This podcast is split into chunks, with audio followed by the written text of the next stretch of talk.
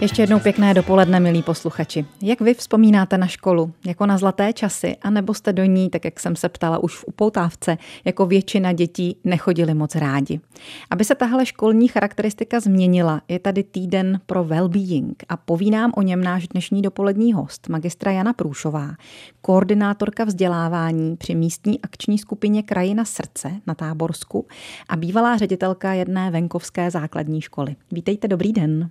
Dobré dopoledne. Jak vy vzpomínáte na školu, když jste sama chodila třeba do základky? Uh, tak vlastně docela hezky, i když když si vzpomenu na první stupeň, tak uh, to byl hodně pláč a velká úzkost a uh, vlastně až zpětně jako dospěla a v té pozici učitele mi došlo, jak hodnou jsem měla paní učitelku, která mě podporovala, jak dokázala, abych já vlastně nějakou úzkost a strach překonala. A z čeho jste měla strach jako holčička? Pamatujete si to? Um, úplně nevím, možná, já, já si teda vybavu, že jsem se hrozně moc bála uh, velkých dětí z osmé třídy, těch kluků. To byla velká škola, tam jsem chodila. A vlastně to potkávání se s těmi velkými dětmi bylo hodně náročné pro mě. Vím, že mi jednou někdo podrazil nohu venku před školou a fakt jsem z toho měla strach. No, takže asi jsem se i bála, že něco nebudu umět. Takový jako nějaký pocity nevím úplně už jako žádné větší detaily si nevzpomenu. A na druhou stranu si pamatuju, jak jsem se ve škole houpala na židli a bylo to předmětem téměř každé rodičovské schůzky, že se houpu na židli. A až poměrně nedávno jsem se dozvěděla, že vlastně jako houpání na židli je nějaká, projev nějaké potřeby vlastně pohybu a že se to docela elegantně a jednoduše dá eh, řešit tím, že se prostě buď děti projdou, anebo že mají na židli nebo na lavici upevněné takové jednoduché gumy, který, který potahují nožkama. Eh, nedělá to žádný hluk, nic, ale oni vlastně uvolní nějaké svoje napětí. Takže tímto bych chtěla všem svým učitelům zkázat, že jestli jsem se houpala a oni se moc báli, že spadnu a rozbiju si hlavu, což byla jejich asi největší obava tehdy tak, že jsem to nedělala schválně, abych je nějak provokovala nebo prostě nějak vyrušovala, stejně asi jako řada jiných dětí. To prostě nedělá, aby někoho naštvali nebo že prostě nechtějí poslechnout, ale mají v sobě nějaké napětí a to potřebují uvolnit. Když má dítě v sobě napětí nebo úzkost, tak to asi není úplně well-being. Povězte nám, co to tedy ten well-being, to anglické slůvko znamená. Tak um, nemáme úplně šťastný, jednoduchý, jednoslovný český mm, ekvivalent k tomu anglickému well-being. Uh, je to opravdu to cítit se dobře ve svém bytí, bych řekla já. A je to stav, kdy, kdy jsou uspokojeny naše eh, potřeby a to nejen ty fyziologické, základní, ale i emoční, sociální, duchovní, kognitivní potřeby, kdy uh, se cítíme dobře a uh, jsme schopni využít nějakého svého potenciálu, učit se, spolupracovat a vlastně pracovat i na nějakém svém rozvoji. To bychom asi řekli, že si takhle uvědomujeme my dospělí, ale je dobré, když postupně Eh, přenášíme i to, aby si děti uvědomovaly, že oni sami na sobě vlastně mohou pracovat a učení je pro ně a ne pro učitele nebo pro mámu a tátu.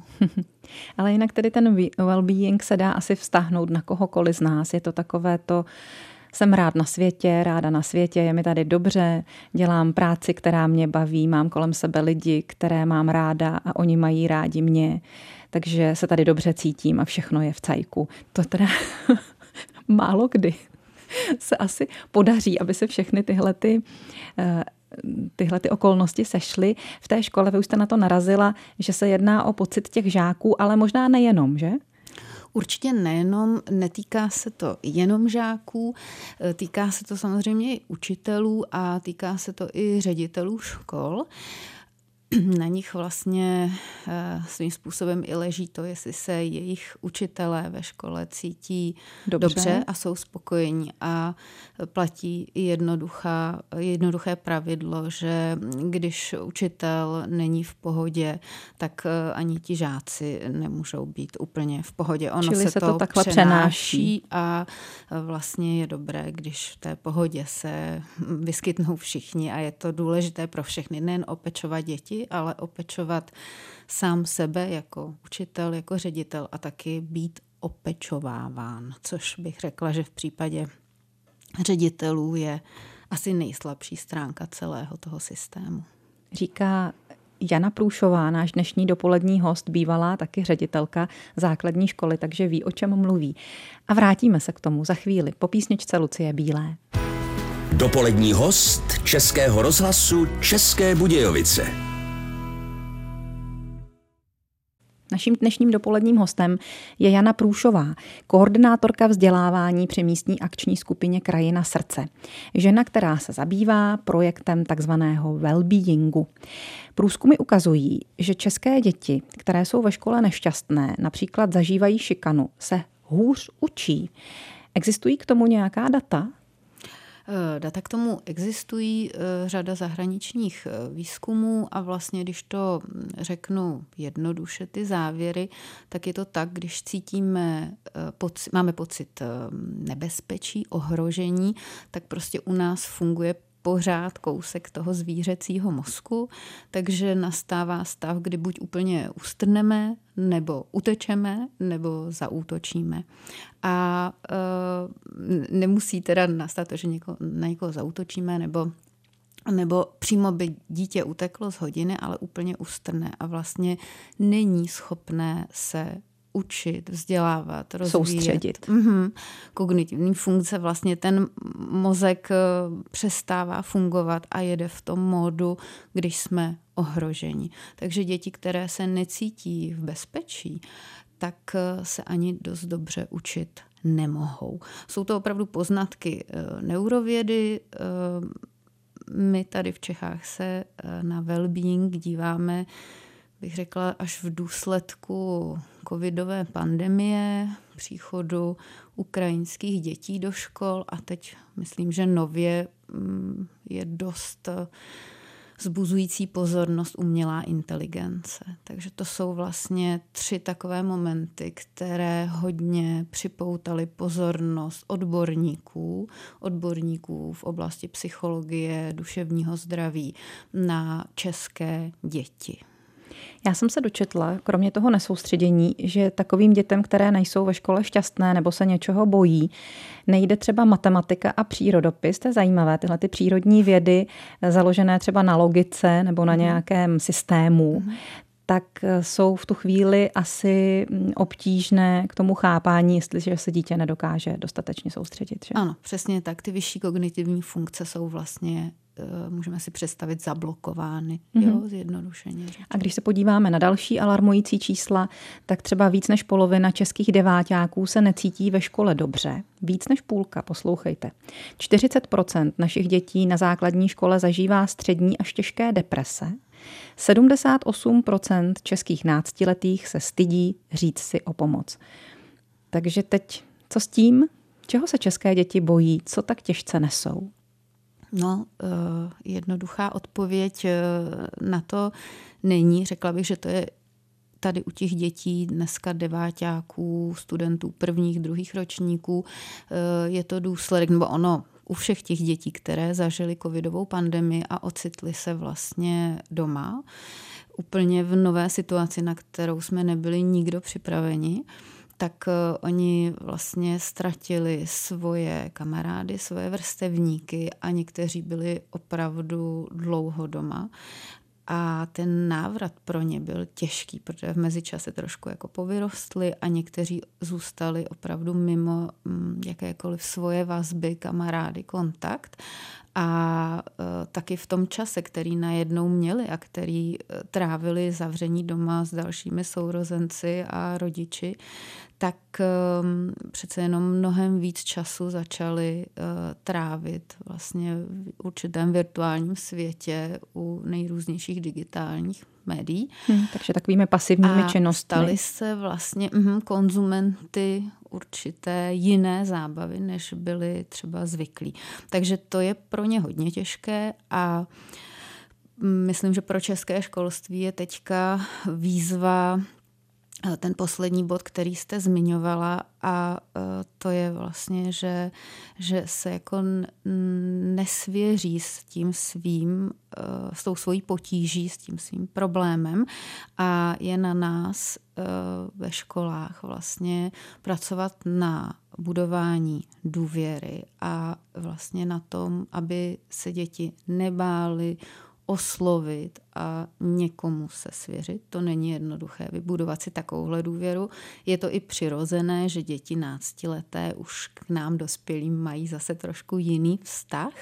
Nicméně eh, je potřeba ukazovat, kde se tedy mohou svěřit nebo kam se mohou třeba obrátit, když nechtějí um, požádat o pomoc dospělého. Třeba. Jo, třeba někoho dospěláka. Tam je hodně důležité, jestli jsou třeba schopni požádat kamaráda. Mm-hmm.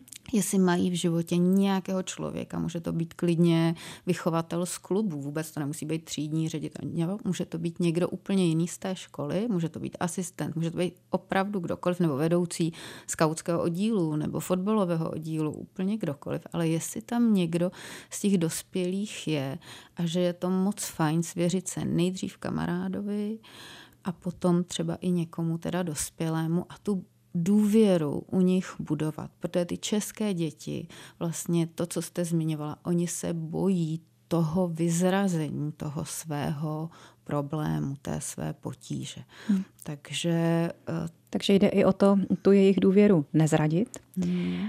a také velmi dobře pozorovat ty děti, vnímat, jak se chovají a co třeba to znamená, ty jednotlivé signály, vědět o tom něco. Mm-hmm, určitě. A to budování vztahů je vlastně od první třídy v základní škole pořád.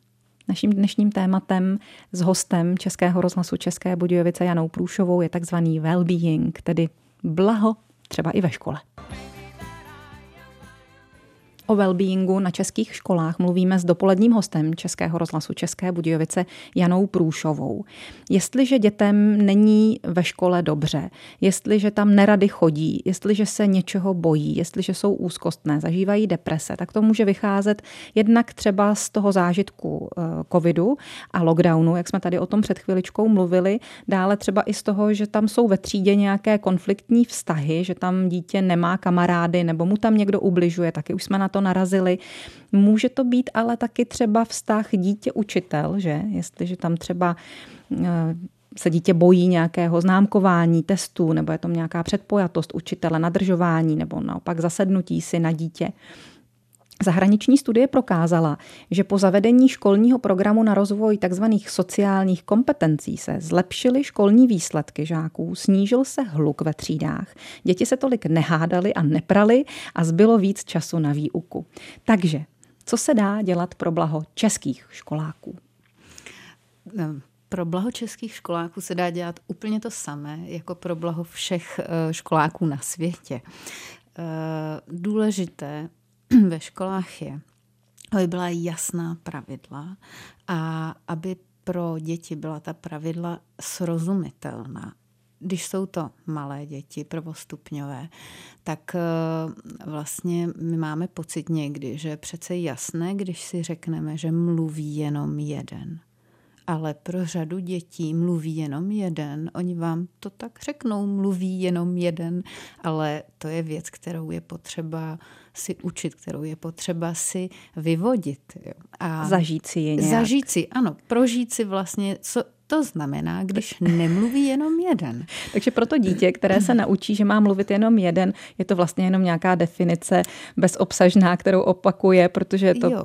malý bobíšek Ještě vlastně úplně neví, o čem mluví. Ano, tam vlastně záleží na procesu tvorby těch pravidel, aby to bylo společně a abychom, aby ty děti vlastně sami pojmenovali, co jim je příjemné, co jim není příjemné. A pravidla nejsou o tom, že si je pěkně 1., 2., 3. až 7. září řekneme, ale ta pravidla se mohou doplňovat, je potřeba si je i připomínat, je potřeba říct, jestli teď v tuhle chvíli jsme v těch pravidlech všichni jako ukotveni, jestli my rozumíme a jestli je všichni zrovna teďka dodržujeme, když je zrovna teďka většinou nedodržujeme, tak se vlastně na to podíváme a je potřeba si je připomínat, je dobré k tomu mít nějaké historky, příběhy, scénky si s těma dětma hrát, aby opravdu ta pravidla byla jejich a ne, aby to byla pravidla, která máme ve školním řádě nějak nadefinovaná a padají na ty žáky víceméně z hůry. Ta pravidla platí celou základní střední školu. Eh, je dobré se k ním neustále vracet. Děti si je potom i na druhém stupni, nebo už opravdu ty starší eh, žáci, si je upravují podle toho, aby jim bylo v té škole příjemně. Umí pojmenovávat eh, věci, co je pro ně důležité. A velmi často všechny děti říkají, že vlastně potřebují klid, ticho potřebují, aby tam nebyl hluk. Je pravda, že v některých kolektivech s některými náročnějšími jedinci je těžké ten klid udržet. Je něco jiného, když je práce třeba samostatná, kdy každý si pracuje na svém úkolu a když potom mm, děti pracují ve skupinách, v týmech, tak tam určitá hladina hluku může přibít, ale zase musí být přiměřená a snesitelná.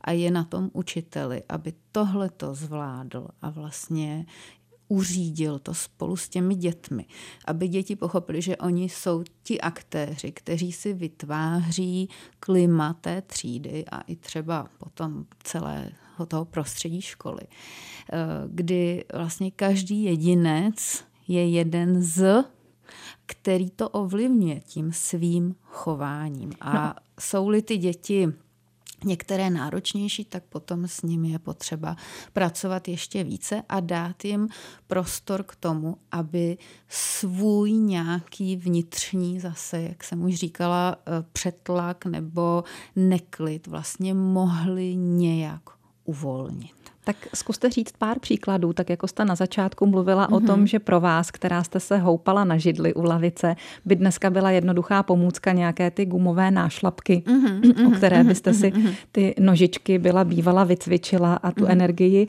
vybila. Tak jaké další takové možnosti existují třeba pro to náročnější dítě, které i, i vyžaduje víc pozornosti, křičí při hodinách, vyrušuje? Mm-hmm. Tak u každého dítěte je to eh, jinak. Někdo mm, nebo hodně dětí potřebuje vlastně pohyb. Takže ta možnost, že se v tichosti zvednu, nikoho neruším, nic neříkám, do nikoho nešťouchám a projdu se, je vlastně úplně jednoduchá pro všechny a pak, když opravdu dojde k tomu, že je dodrženo, že ty děti nic jiného nedělají, jenom se projdou, tak to není nic náročného. Důležité je, aby se děti mohly třeba během hodiny napít. Když píší, čtou, ty malé, tak aby se přitom nebo potom mohly napít. Uh, hodně dobré nebo důležité je, aby i učitelé reagovali na klima v té třídě. Někdy prostě je evidentní, že nepůjde dělat to, co má učitel přesně jasný záměr, že to jako nezlomí. Nebo to zlomí, ale možná ten výsledek pak není, jaký bych chtěl. A je potřeba tu třídu nějak eh, vlastně namotivovat a nějakým způsobem sklidnit. Další způsoby. Některé děti potřebují něco mačkat, na něco sahat, něco ohybat. Někdo láme tušky. Je lepší, když mají nejrůznější takové plastové pružné mačkátka. Taková ta antistresová. Antistresová nějaká mačkátka. Zařízeníčka. Jo, jo. Můžou být pěnová, taková bublinková, všechno možné, takže i to je dobré. Někdo pořád něco ohlodává, jo, takže než svoje nechty nebo tušky, tak je docela dobré. Existují takové přívěšky, které se vlastně dají okusovat. Nemusí se to lidem, kteří nic nekoušou a neocucávají třeba úplně líbit, ale eh, to je prostě o každém jedinci, co potřebuje. Pak, když to nenarušuje prostor někoho jiného a komfort někoho jiného, tak ať si klidně okusuje prostě nějaký přívěšek, než třeba své nechty. Mm-hmm. Jo. A je to i o tom, jaké jsou naše přestávky ve školách, jak je děti mohou trávit a uh, jestli třeba mohou o velké přestávce jít někam na zahradu, na dvůr, jak je dlouhá ta velká přestávka, jestli je 20 minut nebo 30 minut a uh, vlastně jestli ty děti mají možnost uvolnění, pohybu a taky je to o tom, jak jsou naše školy větrány, jak kolik je tam vlastně čerstvého vzduchu, kolik je tam kyslíku, uh-huh. protože hodně se bylo věnováno péče zateplování budov, výměně oken, ale tím taky mnohde klesl ten komfort. A uh, co Asi děti vám tam potom třeba usínají. Vzduchu, ty děti jsou potom unavené, usínají, vlastně jsou takové nefunkční, ale to nejen ty děti, to i ten učitel na sobě ano. cítí, že mu není úplně dobře ano. a o těch přestávkách je potřeba ten vzduch opravdu vyměnit, vyměnit vyvětrat a zase potom jako pracovat. Když jsou ty třídy hodně plné, tak i během té hodiny, protože tam prostě ta kvalita vzduchu se neudrží. Když jste mluvila o tom pohybu, o velké přestávce, vybavily se mi ty stovky, tisíce a větší počty um, poznámek, které už určitě v tom českém školství padly ve stylu běhá o přestávce po chodbě, tak ono toto dítě ale velmi potřebuje vyběhat se, že? Zvlášť, když mluvíme o těch menších. Za chvíli se tedy dostane i na ty starší a zkusíme promluvit i o takzvaném wellbeingu učitelů nebo ředitelů škol. Je to paráda, s nikým se nehádat. Být šťastný a číst knížky nejenom doma, ale zajímat se třeba i o školu, bavit nebo nechat se tou školou bavit, chodit do ní rádi. O tom tady dnes mluvíme s Janou Průšovou, naším dopoledním hostem. Pojďme se tedy pověnovat trošku i těm starším dětem. Právě u nich se projevují víc úzkosti. A můžu možná přidat i naši rodinnou zkušenost eh, z prvního stupně, kdy se mi moc líbilo, jak paní učitelka děti vede k tomu, aby vzájemně k sobě byli ohleduplní, tolerantní, říkali si s drobnilinami křestních men, zatímco moje vzpomínka na dětství byla na ta příjmení, kterými jsme se oslovovali i jako kluci a holky a, a nějak jsme jakoby netáhli spolu, kluci zvlášť, holky zvlášť, nebo takové partičky. Zatímco tady v současném školství, které jsme tady před chvílí sice trochu skritizovali, ale tady jsem cítila velký posun ku předu, že ty děti jsou vedeny k tomu, aby se vzájemně respektovali a měli se rády. Na druhém stupni potom ale nastane určitý zlom, kdy už děti nejsou pořád jenom spolu a s tou svou jednou paní učitelkou začnou se tam učitelé střídat a tahle péče o ně, o jejich dušičky, tak trošku ustoupí stranou tomu vzdělávacímu profesu, procesu. Co vy si o tom myslíte jako bývalá ředitelka základní školy? Eh, je pravdou, že když takhle děti přejdou na druhý stupeň, někdy už to bývá i třeba v páté třídě nebo ve čtvrté dokonce, že se jim vlastně začínají učitele střídat nebo přibydou nějací další, tak eh, se změní ta péče a to opečovávání tou paní třídní učitelkou.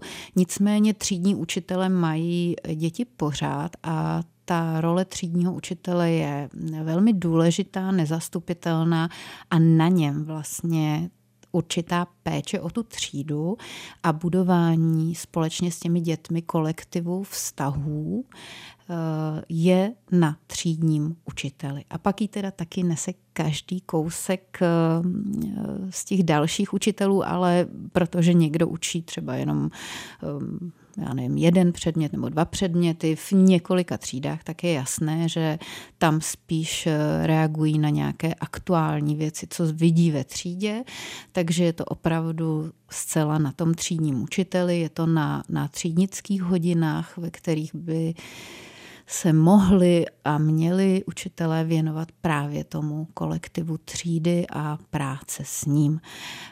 Um, určitě... Mm, Zkuste pojmenovat... je, ano. Mm-hmm. Promiňte.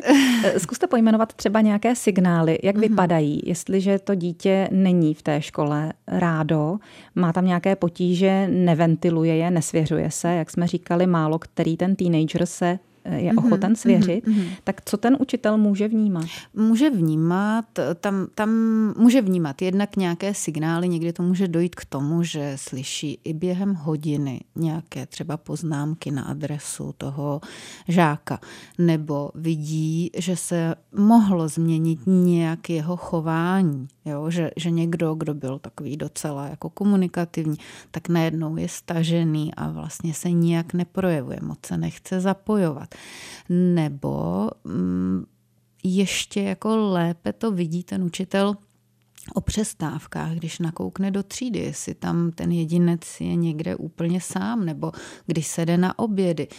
Eh, hodně se tyhle věci ukazují při aktivitách, které školy dělají a to jsou nejrůznější adaptační pobyty, společné mm, vícedenní akce, vícedenní výlety, mm, vícedenní aktivity eh, mimo vlastně tu školu v jiném prostředí a jinak zaměřené, právě zaměřené na ty třídy. Tam se dá velmi poznat, jestli někdo nám zůstává stranou a jestli je to z toho důvodu, že on nechce, a nebo je tím kolektivem vyčlenován. Někdy to jde uh, ruku v ruce. Jo? A je dobré najít ten začátek, jestli to pramení od toho eh, dítěte, anebo jestli ten kolektiv eh, měl nějaké signály, které vedly k tomu, že eh, vlastně mohl, mohl ten jedinec být někomu nesympatický, nebo z nějakého důvodu se k němu takhle vlastně ostatní staví.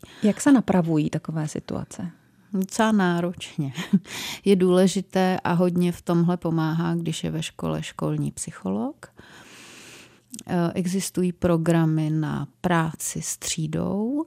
Eh, když je ten stav eh, opravdu vlastně vážný, kdy už třeba hrozí i šikana ve třídě, tak potom pracuje nebo lze si vyžádat pomoc vlastně krajského metodika hm, primární prevence, který absolvuje se třídou určité programy formou her a tam velmi dobře rozpozná, kdo jsou uh, lídři, kdo jsou iniciátoři, kdo jsou ti, co jako napomáhají třeba něčemu nedobrému, jo? kdo se připojují, kdo se vezou a potom kdo jsou ti oběti, kdo jsou jenom pozorovatele.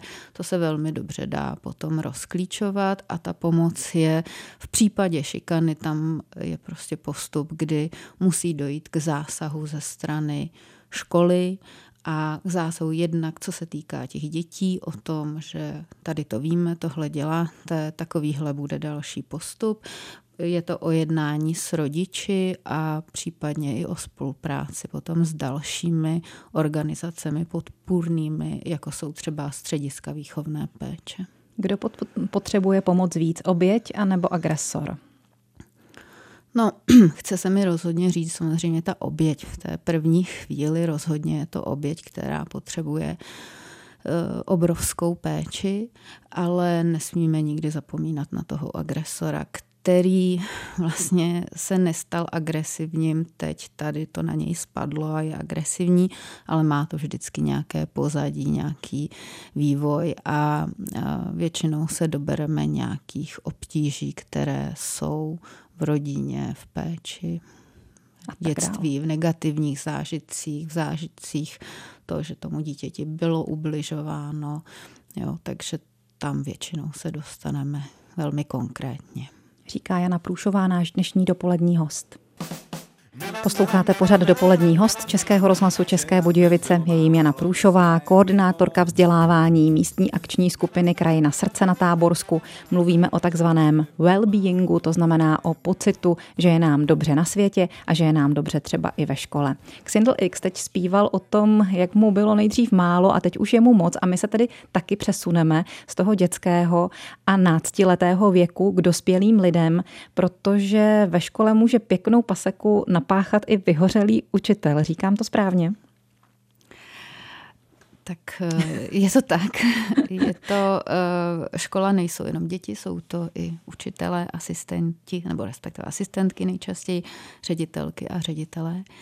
A eh, to, že máme problémy s vyhořením učitelů i, i ředitelů, ředitelek, a učitelek, je vlastně něco, co je potřeba uh, pojmenovat. Učitel je nejdřív člověk, až pak učitel. Dítě je nejdřív dítě, až potom žák a ředitel je také nejdřív člověk a až potom ředitel. To je vlastně takové moto celého tohohle týdne pro well-being této akce. A chce poukázat na to, že my jsme v nějakých rolích, eh, ale nejdříve jsme lidé a máme své potřeby. A to, že učitel může vyhořet, eh, se stane snadno, protože stejně jako ve všech pečujících profesích eh, vlastně jsme v denodenním kontaktu s lidmi, s lidmi v různým rozpoložení, eh, s různými potřebami, tak eh, také my potřebujeme jako učitelé a ředitelé tu péči. A jeden z těch nástrojů může být třeba supervize, která je ve školách skvělá. Ano. Vy jste to před chvílí říkala, že to nepřejde samo od sebe. To se nestane ze dne na den. Jak tomu dítěti, které je šikanované, tak i tomu, kdo je agresorem. A zrovna tak vyhořelý učitel taky kdysi třeba šel do toho školství eh, plný ideálů, nápadů a chuti ale uplynuly třeba i desítky let a je opotřebovaný, prostě je unavený a všeho je toho na něj najednou moc. Možná ten well-being by se měl na školách i vyučovat, abychom se naučili se o sebe postarat sami, až budeme dospělí, až už nebudeme mít tu péči třídní učitelky na prvním stupni. Mm-hmm. Určitě ano. E, vlastně bych řekla, že bychom měli v první řadě zapomenout minimálně ve školství, že co tě nezabije, to tě posílí protože eh, vlastně když nějaký stav eh, nepohody a nadměrného stresu trvá dlouho, tak eh, mě to možná sice úplně nezabije, ale může to úplně člověka semlít a vyčerpat. Hmm. A uh, myslím, že je to něco, co já, když jsem teda studovala, tak rozhodně nebylo. Dneska už je to mm, na pedagogických fakultách trochu jinak a i tam se studenti učí, že se o sebe musí nějakým způsobem starat. Velmi dobré je, když mohou učitelé třeba poloformálně některé své Mm, eh, trable, myslím profesní, sdílet, ale i třeba nějaké nejistoty ve svém oboru, když se mohou setkávat s ostatními učiteli, když mohou se dál vzdělávat, to je velká nutnost, protože jsme všichni zažili tak velký vlastně pokrok technologický, že i to je bez pochyby jedním ze stresorů udržet vlastně krok, udržet i krok s našimi žáky, kteří Aha. jsou nějakým způsobem uh, napřed a my nemůžeme mít pořád tabulky a křídu uh, před sebou na lavici. A takže to, to jsou okolnosti, které na učitele působí. Pak je to samozřejmě i ten kolektiv, který v té škole je, ve zborovně. Je fajn, když eh, tak jako děti jezdí na nejrůznější pobyty, tak když se podaří eh, takové akce jako i pro zborovnu, kdy si prostě někam vyjedou lidé neformálně, trošku vystoupí z těch svých rolí a mají eh, vlastně společné jiné zážitky, než jenom ty z pedagogické rady nebo z nějaké porady. Tak. A vy jste zmínila, že teď zažíváme týden pro well-being, i proto mm. jsme se tady dnes sešli, takže moje poslední otázka, více nám totiž do pořadu nevejde, je, eh, co v tom týdnu třeba eh, Mas krajina srdce na Táborsku dělá pro základní a další školy, pro jejich ředitele, pro jejich učitele, pro jejich žáky, co, co to obnáší, nebo jak se k tomu mohou oni postavit. Mm-hmm tak eh, týden pro Wellbeing eh, je letos takový úplně nultý ročník, takže si v tom všichni trošku hledáme, eh, co pro Wellbeing můžeme udělat. A my jsme přizvali vlastně školy na Táborsku, aby se do tohoto týdne zapojili nějakou formou, jakoukoliv. Jedna z těch snadných a dobře viditelných je, dáme najevo, že je pro nás well-being ve škole důležitý, že to je téma a že víme, že to není nějaká třešnička na dortíku nebo nějaký bonus, ale že to je úplný základ pro to, aby, abychom se všichni chodili rádi a abychom se vůbec mohli vzdělávat. A to, jak to dát najevo, byla taková možnost velmi eh, snadná a hodně viditelná. Eh, konaly se takzvané fialové dny. Ve školách běžně bývají nějaké barevné dny a tenhle ten byl fialový, kdy hmm fialová jako barva duševního zdraví, takže nám některé školy se proměnily ve fialky. Byly to eh, nejrůznější kusy oblečení, ale mohly to být nejrůznější ozdoby fialové, mašličky a tak dále. A vlastně eh, my jsme ty školy přizvali, aby se do toho týdne zapojili. Poskytli jsme školám řadu materiálů. Jednak, co mohou dělat s dětmi o třídnických hodinách, ale i pro učitele, jak se věnovat svému wellbeingu. A ředitele jsme pozvali na konferenci, která se koná zítra v DOXu tak ať přijdou a ať je to všechno fajn. Jana Průšová, koordinátorka vzdělávání při místní akční skupině Krajina srdce, byla naším dnešním dopoledním hostem. Mějte se hezky naslyšenou. Děkuji za pozvání, hezký den.